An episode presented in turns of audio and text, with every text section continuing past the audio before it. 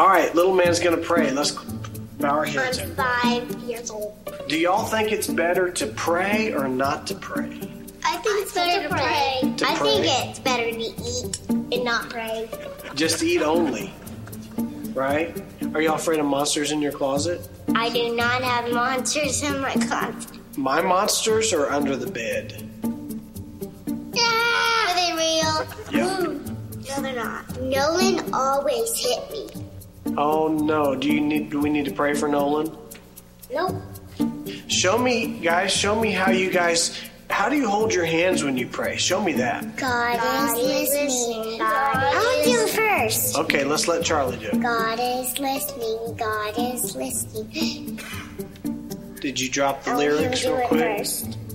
God is listening. God is listening when we pray. When we pray, we fold our hands so quietly. We shut our eyes so tightly. Now let's pray. Dear God, thank you for everybody, and for the world and the trees and the plants. Amen.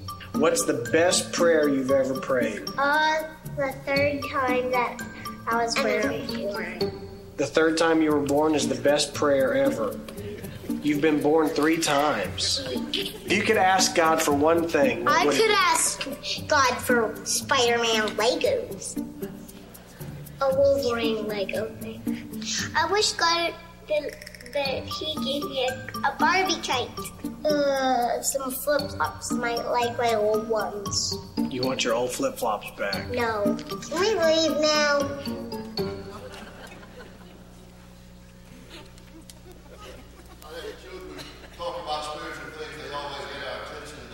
Them in such great focus. And so I ask you, uh, how's your prayer life? I say, even our, even our children on the video answer the question wisely. They- They know that it's better to pray than not to pray, right? Even though the one young guy, I think, said, what, he'd rather eat? Isn't that what he said? He would rather eat? I think there are a lot of us, maybe, who would rather eat than pray. But prayer is what we're called to do, part, is, is a part of our life, or it should be. And so today we're going to start just a, a three week series of looking at the priority of prayer in our life. And uh, we batted around in staff uh, this week about, well, what are we going to call this? And I came up with Prayer Matters. And uh, said, well, you, that was the theme of a series on prayer you did two years ago. And I said, well, I thought it sounded good. But uh, somebody came up with a list of them and came up with the theme that you'll find on the front of the bulletin You are what you pray. And so, how is your prayer life? What, you know, what's going on in you, in, in, your prayer life? How important is it for you to pray? Prayer is uh, one of the most common phenomena that we can find in, in human life anywhere around the world. Even some deliberately non religious people pray. In a study done not too long ago, it was discovered that even 30% of atheists admitted that they prayed. Now, does that mean that everybody prays? Absolutely not. But prayer is still a global reality. It really inhabits all cultures, and it involves an overwhelming majority of people at some point in their lives. In every culture, no matter how remote or how isolated it might be, every culture that has been discovered has some form of religion and prayer. And I think it's because there's always that, that feeling of, of a vacuum in our life that there needs to be a connection between the human and the divine. And that depends upon what culture you're in as to what you might describe as the divine. It was the Swiss theologian Karl Barth that calls prayer life our, our incurable God sickness. So, with that quick observation, then, why do we seem to be so prayerless and powerless as a result of a lack of prayer in our life? Why isn't prayer really a top tier priority in our life? You remember that Jesus said to his disciples in John 15, verses 5 and 7, He said, I am the vine, and you are the branches. And if a man remains in me and I in him, he will bear much fruit. Apart from me, you can do nothing. If you remain in me and my words remain in you, ask whatever you wish, and it will be given you. You see, that encouragement to pray ought to inspire us and encourage us to have a dynamic, tremendous prayer life. When he says, Ask whatever you wish, and it shall be given unto you. Of course, we know that there are some there are some qualifiers on that about asking uh, whatever we wish. You know, it has to be in accordance with God's will, praying in God's name, and believing without doubting, and all of those things are part of our prayer life. I want us to look today at Luke 18, 1 through 8, and the parable of the persistent widow, and find some encouragement there uh, that Jesus talks to us about in this parable about praying without ceasing praying and, and making this a priority in our life, praying without giving up. Then Jesus told his disciples a parable to show them that they should always pray and not give up. He said, uh, In a certain town there was a judge who neither feared God nor cared about men. And there was a widow in that town who kept coming to him with the plea, Grant me justice against my adversary. For some time he refused, but finally he said to himself, Even though I don't fear God or care about men, yet because this widow keeps bothering me, I will see that she gets justice so that she won't eventually wear me out with her coming. And the Lord said, Listen to what the unjust judge says. And will not God bring about justice for his chosen ones who cry out to him day and night? Will he keep putting them off? I tell you, he will see that they get justice and quickly. However, when the Son of Man comes, will he find faith on the earth? Now, understand one thing about this parable. Jesus is not telling us or teaching us in this parable that if you just continue to persist and nag God, that eventually He's going to throw up His hands like the judge did and say, okay, I'm going to give Him what He wants. I'll give her what she wants, so she's going to drive me crazy if not. Sometimes parents and grandparents, we're, guilty of doing that when we have children and grandchildren who continue to persist in asking us things. But what Jesus is simply teaching us here is that we are called to prayer and that our prayer life should be one of constantly praying. That we should continue to pray and not give up. That's what Jesus is teaching us. And it's interesting that he closes this teaching by saying, are asking, when the Son of Man comes, will he find faith on the earth? I think that's the faith that would recall us to continue to stand firm in prayer in our life. Now, why don't we have that as a prayer, as, as a priority in our life in this prayer? Why don't we have that when we're talking today about the priority of prayer?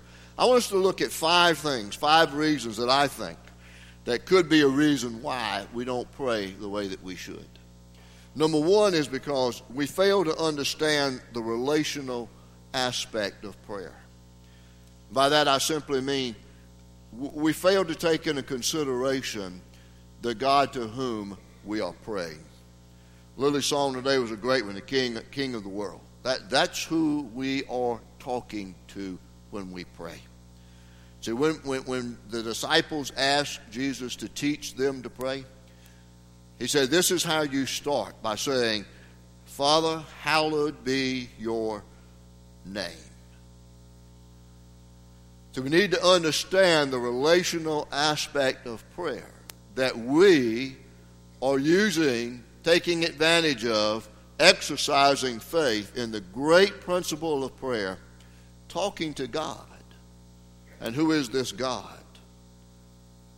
He is our Creator. He is the source of all love. He is the source of all wisdom and grace and righteousness. He's our loving Heavenly Father. He is our forgiving Father. He is also our jealous God who will not share His glory with another. Look at this passage of Scripture we've got on the screen out of Jeremiah. Jeremiah 33, verses 2 through 3. This is what the Lord says. What Lord? He who made the earth, the Lord who formed it and established it, the Lord is his name. Now listen to what he says then to us. Call to me, and I will answer you and tell you great and unsearchable things you do not know. Now, there is an affirmation there about the fact that this wonderful awesome God who created everything, controls everything, is the God who invites us to dialogue with Him in prayer. Now, how in the world can we ignore that or reject that wonderful opportunity and that wonderful privilege? Call on me, and I'll tell you great and mighty things you do not know. Think about this, those of you who are married. And for our younger generation, it's something to think about as you grow and mature, and eventually one day, perhaps God leads you into a marriage relationship. But think about this if you're married, how you talk with your spouse and the way you talk with God. So you might be in the same room with your spouse, but usually the conversation is void of any real feeling and perhaps it comes repetitious. Hmm? No heart in it, no connection, no empathy for the concerns of your spouse. You know, that's not a real relationship. It's just two people occupying the same space. And my hunch is, and a lot of it based on my own prayer life, is that that's basically what describes the prayer life of the vast majority of us. We just kind of live our life on the surface in relationship with God. And God wants so much more out of our relationship. He wants our prayer conversations to be deep and spiritual and profoundly passionate, especially about His love for us and our love for Him. He really wants us to know Him or to get Him, as the younger generation might say today. In Jeremiah 29, he says, Then you will call upon me and pray to me, and I will listen to you. You will seek me and find me when you seek me with all of your heart. The best way to know God is through prayer. The best way to know His power, the best way to know His nature and His character and His love is through prayer. And so prayer should be a priority, a top tier priority in our Christian life. And it calls for, on our part, time, stillness, quietness, energy, and focus. See, prayer grants us that wonderful relationship with God. Here's the second reason I think we do not pray. And it's all about sin in our life. Sometimes uh, we, we harbor that sin in our life and we feel like, I don't want to go to God with this, okay? So the second reason we don't pray is we do not perceive the seriousness of the separating power of tolerated sin. And that's kind of a mouthful, isn't it? It all bottoms down to this line. And that is that we don't pray because we harbor sin in our life and we're either afraid or hesitant or we really don't want to go to God and come clean with that prayer and with that sin in our life. And what that does is it affects our prayer life to the extent that God does not hear our prayer. And that sin separates us from God, therefore, God cannot hear and understand or will not respond to our prayer. You see, while our, our culture today might not recognize sin as sin, sin is still serious business with God. And we got to understand that and the consequences of unconfessed, tolerated sin in our life. Isaiah 59 God says, Surely the arm of the Lord is not too short to save, nor his ear too dull to hear. But your iniquities, that's another word for sin, have separated you from your God. Your sins have hidden his face from you so that he will not hear. You hear what God is saying, what Isaiah says about that sin in our life? That we tolerate sin in our life, it separates us from God, and God will not hear our prayers? See, as much as God wants that relationship with us, and He wants it to be deep and meaningful and real and purposeful, He cannot tolerate sin in our life, and He will not have that relationship with us nor answer our prayers if we hold that sin in our life. We got another passage of Scripture I want you to look at Psalm 66. The psalmist says, Come and listen, all you who fear God. Let me tell you what he has done for me. That's good. Where's the testimony? I cried out to him with my mouth. His praise was on my tongue. Now, now catch this phrase. This is very significant. If I had cherished, that is, hell sin, in my heart, the Lord would not have listened. But God has surely listened and has heard my prayer. Now, praise be to God who has not rejected not my prayer, nor withheld his love from me. We need to understand what the psalmist is saying. When we come clean before God, the blessings are these that our prayers are heard, and God does not withhold his love nor all of his blessings from us. We cannot camouflage our sins. The God to whom we pray knows everything. He knows our sins. We can't fool him. And so we cannot justify our sins because they corrupt our lives and they leave us powerless, ineffective, and void of God's power and presence.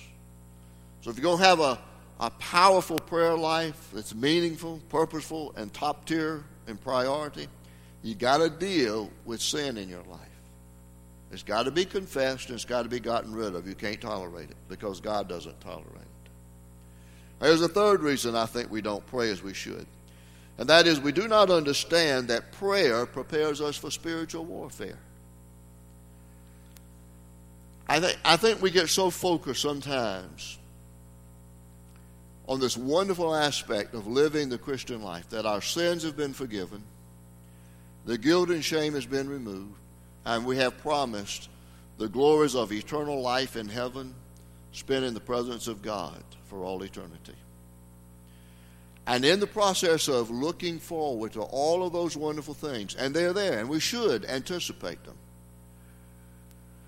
I think, though, that our problem is that along the way we forget about the fact that this Christian life that we live is really is like a test, it's a conquest, it's a constant battle. I'm almost through reading through the book of, of Joshua and reading through the Bible this year. If you're on schedule doing the same thing I am, you might be at the same place. And you know that they, they God promised the children of Israel the promised land. And he said, all you got to do is go out there and conquer it. And what did that mean for them? When they, they crossed over the Jordan River and they headed into the promised land, there were all kind of enemies. And they had to do battle with them. And they had to defeat them. And in some cases, God was pretty, pretty tough on what He had to say to them. You got to destroy everybody. Because if you don't, you leave that one little person, that one little part of that religion. It's going to permeate your religion, it's going to affect you adversely.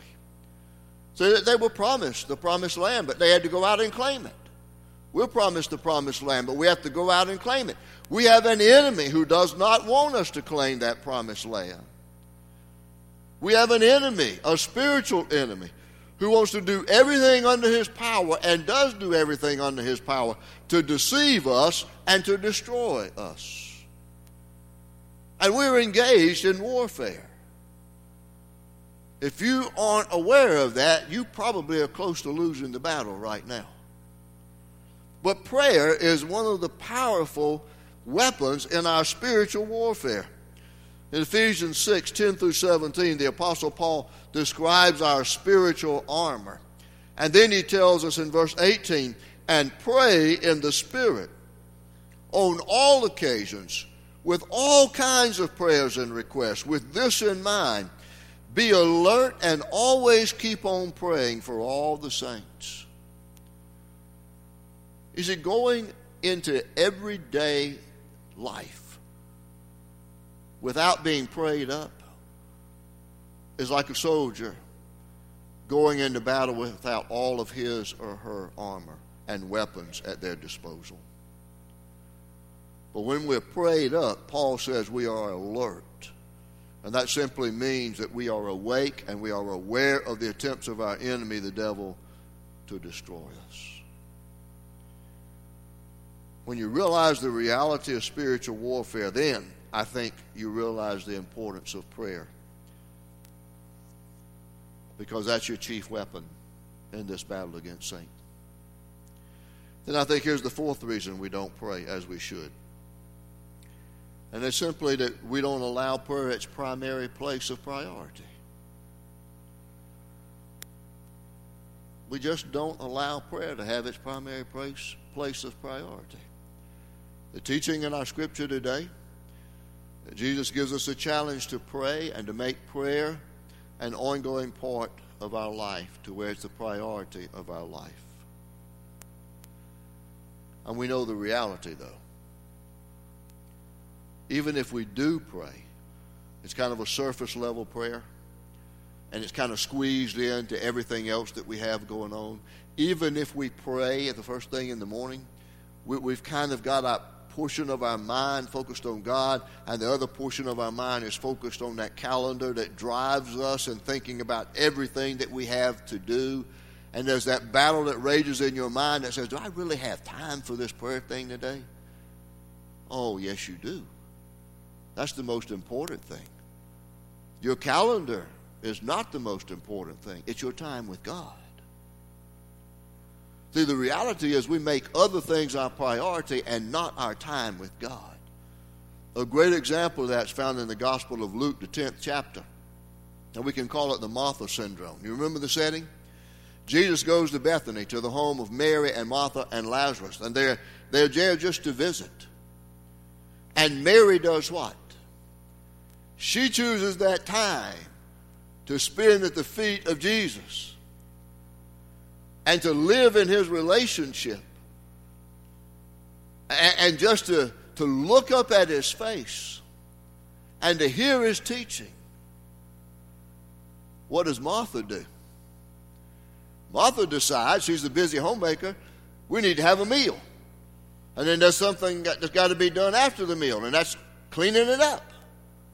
And she gets steamed at Mary because Mary didn't help her with the meal and she's not helping clean up. And so she thought, okay, I got Jesus here. I will appeal to a higher authority.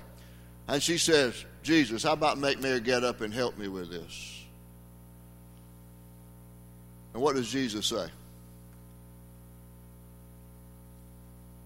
He says, Martha, Martha. I always like to think that maybe, maybe he kind of motioned to a seat beside him and said, Martha, Martha, you're worried and upset about many things, but only one thing is necessary. Mary has made the right choice, and it will not be taken away from her. What is that right choice? She wanted to spend all her time in the presence of Jesus.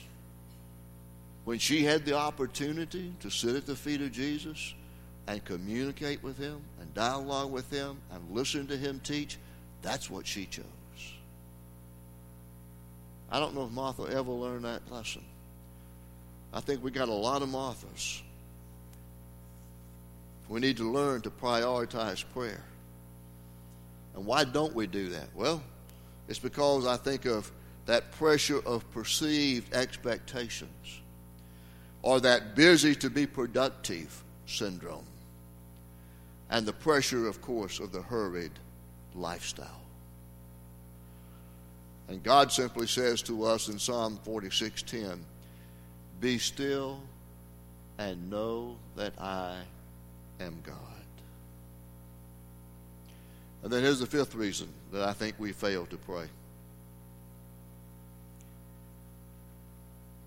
We fail to pray because we think we can handle things ourselves.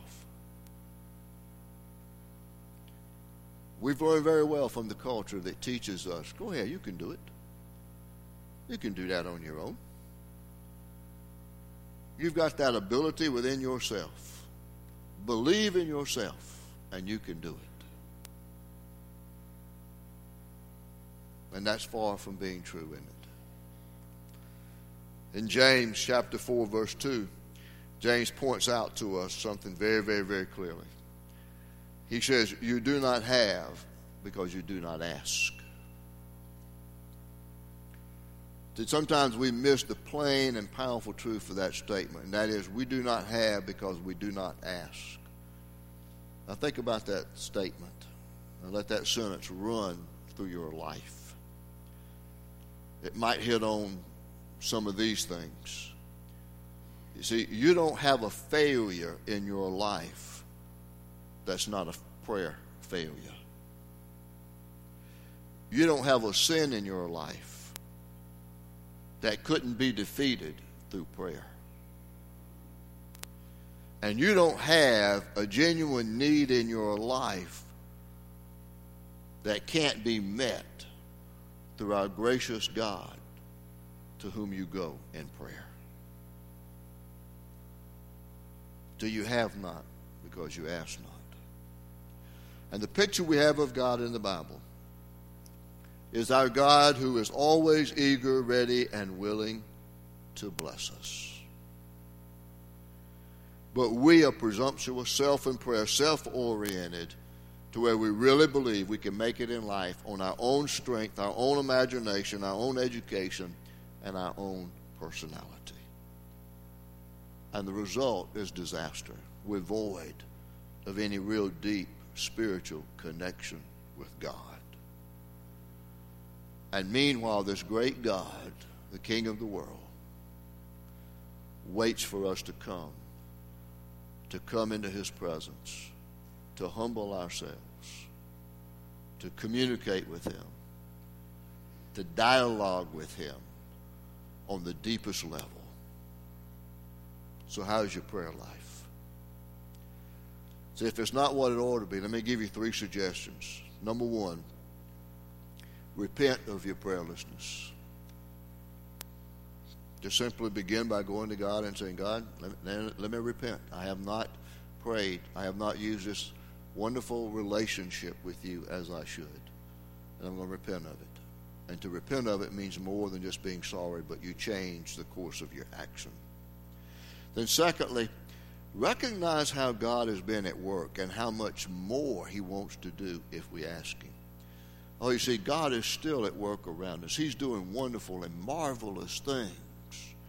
Think about how much more He could do in your life if you would just simply spend time with Him in prayer. And then number three is respond to every prompt to pray. That means every time the Holy Spirit prompts you to pray, then pray. I think that's the essence of what the Apostle Paul says that we should pray without ceasing. So, here's the challenge for today. In the next two weeks, we'll look at it specifically, but this is ongoing all the way through your life until God calls you home. And that is, you need to make prayer a top tier priority in your spiritual life. Bottom line. That's what we're talking about today. Make prayer a top tier priority in your life.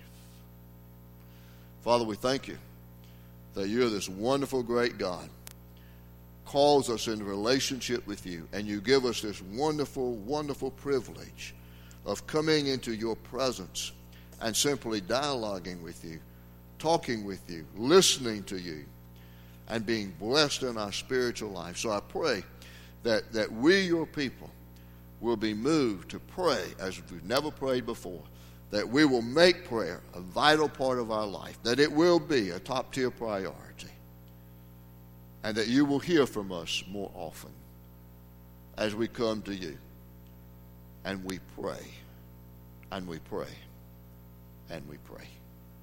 In Jesus' name, amen.